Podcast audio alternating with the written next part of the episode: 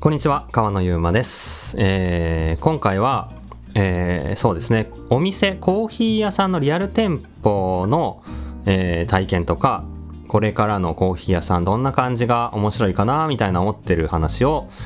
だらだらとコーヒー飲みながらお話していきたいと思っております。ちょっとねコーヒー入れたてなんで先に飲みたいと思います。あーうまいな うんうまいわコーヒー屋さんまあ結構ねそのまあうんいろいろお話してると思うんですけど僕もやっぱね店を作ってる時が一番楽しいんですよ。もう一番ワクワクするんですよ。新しい店舗を作るって。どの場所にしようか。どんな大きさでそもそもお店のコンセプト何にしようか。何を出そうか。ただコーヒーだけ出してもいいしそのお店その物件だからできることって何が他周りにどんなお店がどんなお客さんがいいのかとかっていうことを考えながらじゃあコーヒーじゃないこういうお酒も出してみようとか。なんか物販こういうの出してみようとか。まさかのこうコラボとかこういうの呼んでこようとか。多分なんかアイディアって全然この考えようによってたくさん出てくるし。それでなんかどんな色にしてどんな材質でいやちょっと古民家っぽい方がいいよなとか。こういう感じの看板がいいよなとか。ここに棚を置くのが良くないとか。お客さんこう入ってここに座ってもらうのがいいよなとか。そういうなんかね店を作っ空間作ってる時が一番ワクワクするんですよ。楽しくてやっぱね店作んないとやっぱあのいけないエネルギー的に。しまあなんか限られた店でやっていくっていうのもすごい一つの手だと思うしそのお店に根付いてそこでできることも増やしていけると思うんですけど、まあ、僕はどっちかというともっと多くの人にコーヒーを飲んでもらう機会作りたいとかって思う思うんでよりもっともっと場所を作りたいなとは思うんですけどとはいってもね、まあ、やたらめったら作れるわけじゃないんでやっぱりこう一個ずつ丁寧に作っていかないととは思うんですけど結構その最近とかはコーヒー屋さんのあり方も、うん、結構変わってる気がしてて、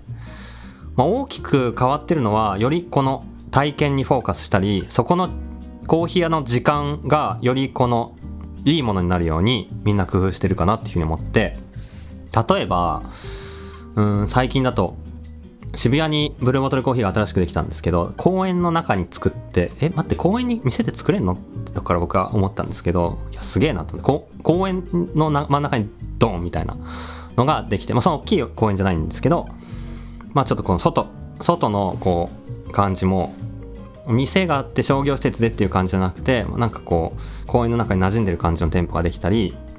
まあそれも体験ですよね。そもそもまあスターバックスのロースタリーが中目黒にオープンするしたあたりからもうみんな体験に注目してはいてもうあのお店なんかまさに先駆けでコーヒーを飲みに行くというよりかそこで友達と楽しい時間過ごそう。とか映画館に行くのと比較できるレベルでコーヒー屋がまあ体験の重さができてるっていうのがすごい重要なこと。でやっぱなんか今例えばまあコロナになって家にいる時間増えたとか疑似的に同じようなコーヒーって家で楽しめるよねってみんな工夫してるんでなってきてるんですよコーヒー器具買って豆買えば、まあ、家で入れられるし入れ方も学べばまあまあうまくできるんですよ。飲むことは目的じゃなくなってきてるっていうかそのお店に行くからこその目的がよりこの、うん、重みを増してきててそれがあの最近すごい、うん、面白いなと思ったお店があれはどこ清澄白河の方にあるお店なんですけどあの、まあ、表参道にもともとあった僕がすごい好きな体験重視のお店の2号店みたいなお店ができてでそこはコーヒーのコースを出すお店なんですよ。ワンコースに3000円。で予約制で予約割と埋まっててで僕初めてこの間行ってこ2021年の2月ぐらいにオープンしたのかな？で、まあ、オープンしてちょっと経ってるんですけど行ったらすごい面白くてなんかね何コースかあるんですよ。深入り浅入りこういろんな飲み比べのコース。っていう分かりやすいやつからえーまあ、カクテルコーヒーカクテルのコース。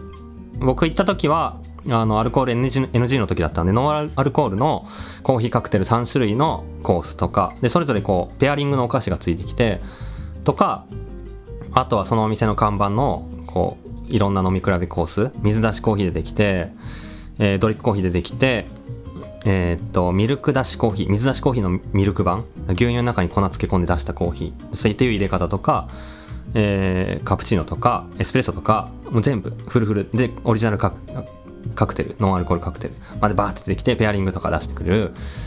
で1時間半とかこう2時間ずっとこう定期的に出してくれるんですよ。めちゃ楽しくててかそもそもコーヒー屋で3000円取るって結構普通できないんですよね。でもそこは立地が駅から10分とか7分とか歩くのにで結構何もない場所にあるのに予約してみんな来てくれて目的になってるわけでもうまさにそういうやり方ってすごい僕はあの今の時代に合ってるなって。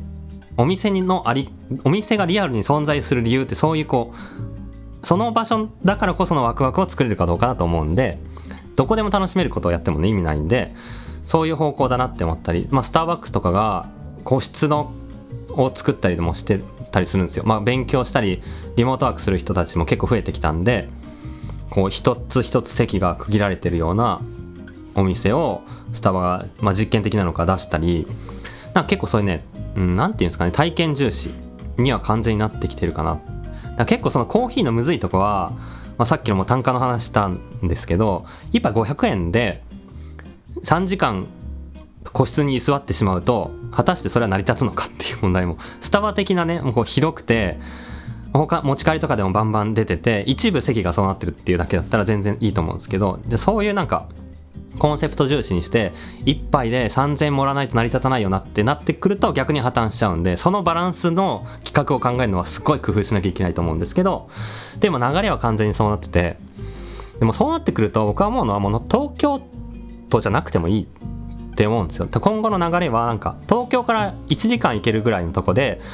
でもう30005000ぐらいの体験ででもコーヒーがメインみたいな。それって逆に人が集まるんじゃないかなって。自然の中とかだなおさら。そういうコーヒー屋の出し方も一つ手だと思うしもしコーヒー屋をこれからやるとしたら、まあ、そうじゃないコーヒーじゃないものとの組み合わせとかも僕はいいと思っててコーヒーだけでそういうありありえない今までなかったような体験を作るっていうのもいいと思うんですけど結構それは今話したみたいに工夫と、まあ、難しさがあるんでコーヒーじゃないものと組み合わせてうーんダブル2本の柱とか。例えばコーヒーとワインで両方提供するお店が結構増えてきたりワイン屋さんがコーヒー美味しくしようって出したり最近だったらなんだお寿司屋さんがうまいコーヒー出し始める店があったりなんかねあとコーヒー屋さんがワインも出す店を始めようとしてたりとかいろんな動きがあると思うんですけど、まあ、そこでの体験をもっと豊かなものに楽しいものにしてわざわざ来る目的を増やそう濃くしようっていうのが多分お店の今の流れかなと思っててなのでなんかもしかしたらちょっと前はこういう立地で駅前が売れてとかなんかそういうこう立地が全てみたいな話があったかもしれないけど今はもう体験の企画が全てっていうかそのお店にわざわざ行きたくなるかどうかを最初コンセプトでどのくらいどのくらい作れるかっていうのはすごい大事な時期なので逆に作る側としては楽しい。じゃコンセプトがそんな大事ってことは企画する時間が超楽しいんですよ。みんなで企画持ち寄ってこういう店がいいんじゃないか。焙煎所作るんだったら焙煎機こう置いてこういうのを見せたら多分ワクワクするよね。とか焙煎所じゃないとできないことってどんなんだろうとか。他のと組み合わせるとしたらどんなの置いたら面白いんだろうとか。こういうコーヒー好きな人って他にどういうお店行くんだろうじゃあそういうワインを置いたらきっと両方楽しむんじゃない？とかそういうのがあって僕は最近そういう流れのまあ別にお店をなんか明確に作ろうっていう狙いでは全くないただの趣味というか試しなんですけどコーヒーと食事のペアリングを試してみてあの料理人の友達がいてで、まあ、ちょっと話が盛り上がってなんか料理ってワインとか合わすけど普通にコーヒーって味ワインになんか似たこの共通点あるしご飯ご飯の後にこう食後にコーヒーだけど食中っていうかペアリングでコーヒーってできんじゃないかみたいな話をして一回こう身内だけを集めてちゃんと作ってみたんですよ。ペアリングコースを作ってめっちゃその作ってる時超楽しかったんですけど1品目何だったっけな。生ハムとオレンジの前菜ちょっとサラダ風の前菜に、えー、ルワンダのアイスコーヒー。ル ルワンダはあの、ちょっと華やかで、オレンジっぽいニュアンスがあるんで、このオレンジの果実感と合いつつ、爽やかな酸があるんで、生ハムのこのちょっと油感をいい感じにリフレッシュしてくれて、すげえ合うんですよ。合うじゃんみたいな。で、2品目がスーパー盛り上がって、いちごとモッツァレラの、あの、まあ、前菜に対して、エチオピアのナチュラル これ聞いてる人にしかあの伝わ聞いてる人伝わりづらいかもしれないですけどエチオピアナチュラルプロセスっていうのはいちごの香りがするようなコーヒーなんですよでこのいちごとモッツァレラのいちごをちょっと減らすんして出すんですよ。ちょっといちご不足じゃねって感じで前菜出してそのいちごこっちにあるよみたいな。でそれがマジでうまくてあの、まあ、モッツァレラ食べる。いちごも口に含む。でそこにそのタイミングでコーヒー入れると口の中が急にラテになる。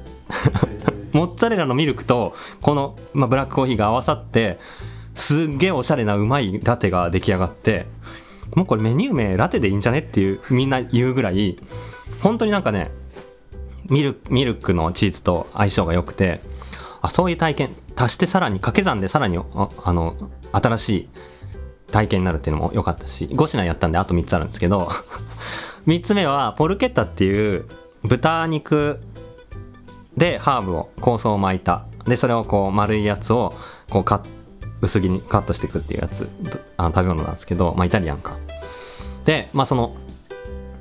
お試しなんでいろいろバリエーション作ろうと思ってコーヒージントニックエスプレッソジントニックかっていうのがあってジントニックにエスプレッソ加えたもの。まあエスプレッソトニックっていうのは結構コーヒー屋さんでも出してるんですけどトニックウォーターにエスプレッソ出す入れる。それにまあジン入れたら、まあ、ジントニックもうまいし、えー、エスプレッソトニックもうまいんでコーエスプレッソジントニックは絶対うまいはずでうちもちょいちょい出してたんですけど今年トニックウォーターを一から自作したんですよね。もしかしたら話したかもしれないですけど、まあ、去年徳島のスタチ農家さんと仲良くなってまあその成熟しすぎた。果汁は絞れるけど見た目悪いすだちがたくさんあったから80キロ買ってでそれを全部絞って果汁にして皮とあと香草を入れてシロップにしてそれに炭酸割ってめっちゃうまいケミカル感ケミカル感がないようなトニックウォーターができてそれで今年はエスプレッソトニックを店でもう完全オリジナルのえトニックから作ってますっていうエスプレッソトニック出してるんですけどそれにどんなジンが合うかっていうのを考えて柑橘感結構強いトニックウォーターなんで一番柑橘感が強いジンを見つけてでそれを入れたエスプレッソジントニックをちょっと脂っこい感じのトニ、えー、ポルケッタに合わせてめっちゃ盛り上がってそのもうざわつきがえげつなくてえ？いやもうやばいでしょみたいな。もうざわざわがすごくてコーヒーでこんななんか食中に盛り上がるってあんまなくて初めてで。トニックウォータの香草感が豚肉の巻いてる香草とあって豚肉の脂っこさをあのこの柑橘感が全部拭ってくれてでもジントニックよりもエスプレッソより多分うまくてエスプレッソ入ることでなんかボディ感というか質感が肉と合うレベルに持ってかれるみたいな。ジントニックだけだと透き通りすぎてて軽すぎてまあ爽やかさだよねみたいな感じが肉のボディ感に持ってってくれるっていうのがこうエスプレッソ入ることに成り立って面白いみたいな。みんなもうざわざわ。感動体験で。で4つ目が何やったかな。4つ目はアイスコーヒーのハーブハーブっぽい印象のアイスコーヒーとあとは、えー、ボロネーゼかな？を合わせてボロネーゼに合う量あのコーヒーって何だろうみたいな話が一番難かったんですけどそんな考えたことないわって感じだったんですけど。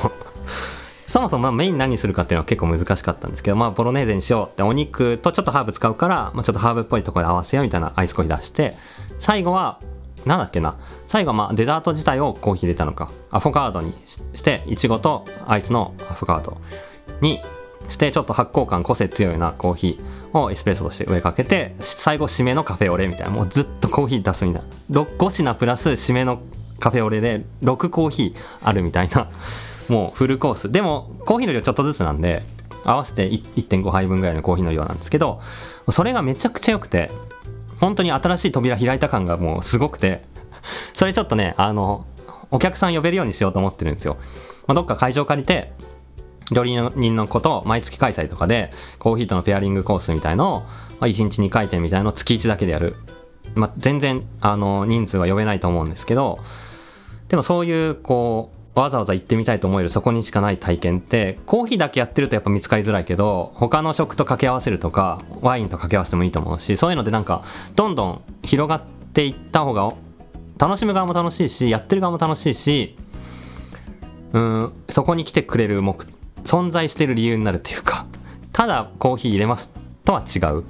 重さのあって目的になる体験ってやっぱ今作っていかないといけないなって僕は思うんで。でそういう楽しさってストレスもこう吹き飛ばしてくれるっていうかあのそういうワクワクがあるからこそ毎日楽しいんでそういうの作りたいなと思うともう結構なんか周りのコーヒー屋さんでこれから話あのお店作りたいっていう人の話聞いたりすると割とそういうなんかアイディアを持ってたりする人結構多いなって思って。飲食店とかまあもしかしたらコーヒー飲食じゃなくてもそういう方向になりますよね。服屋とかどうなんだろうね。なんかネットで買える代替できてでもそこに行く理由をより重くしなきゃいけないって多分みんなそう気づいてるんでなんか飲食だったら体験作りやすいですけど物販とかってやっぱ体験がすごいこうよりこう想像しにくいと思うんでもっともっと工夫必要だったりよりこの異業種間でのコラボっていうのが僕は大事になるかな。例えば服屋の中にコーヒーあったらそれだけでみんな来てくれるし。そういうこのいろんなのと組み合わせてでもそこのお店に来るその場所に来る理由を作るって絶対大事だしでも店ってそもそもそうだよなみたいな。歩いてて勝手にお客さん入ってこないし。だからうーん店をもし作りたいって思ってる人いたら何を何を売るのがいいかっていうよりかはなどうしたらそこに来る理由になるか目的になるか何もない状態であ面白い行ってみようってなるってな何かした強い企画というか体験がないといけないんでじゃあそれって自分としては何やったら楽しいか何が今うん面白いと思われるかっていうのが多分コーヒーもうコーヒーが美味しいっていうのはもう当たり前になってきたんでそれ以上のことを考えてもっと楽しい空間を作れたらいいなっていうふうに思ってまあそれで、まあ、僕らもさすがに店をまた作りたいなと思ってるんで何も決まってないんですけどどういう店作り作ろうかなっていうのを今考えててそれが超楽しいっていう。まあだからなんかもしかしたら店作れたら作りたいと思ってるんで楽しみにしてもらえたらと思ってるしできたらなんか僕は最近ワインとかに興味持ってるんでナチュラルワインと一緒に楽しめたりそこのペアリングとかがコーヒーともペアリングワインともペアリングとかあったりまあコーヒーの焙煎所もそこに作りたいと思ってるんでなんかそういうちょっとこう体験感強いこれが一番うま面白いコーヒーの体験だみたいな感じのそこまで言えるか分かんない。なまあまあ楽しい店を作りたいと思ってるんで楽しみにしてもらえたらいいかなと思っています。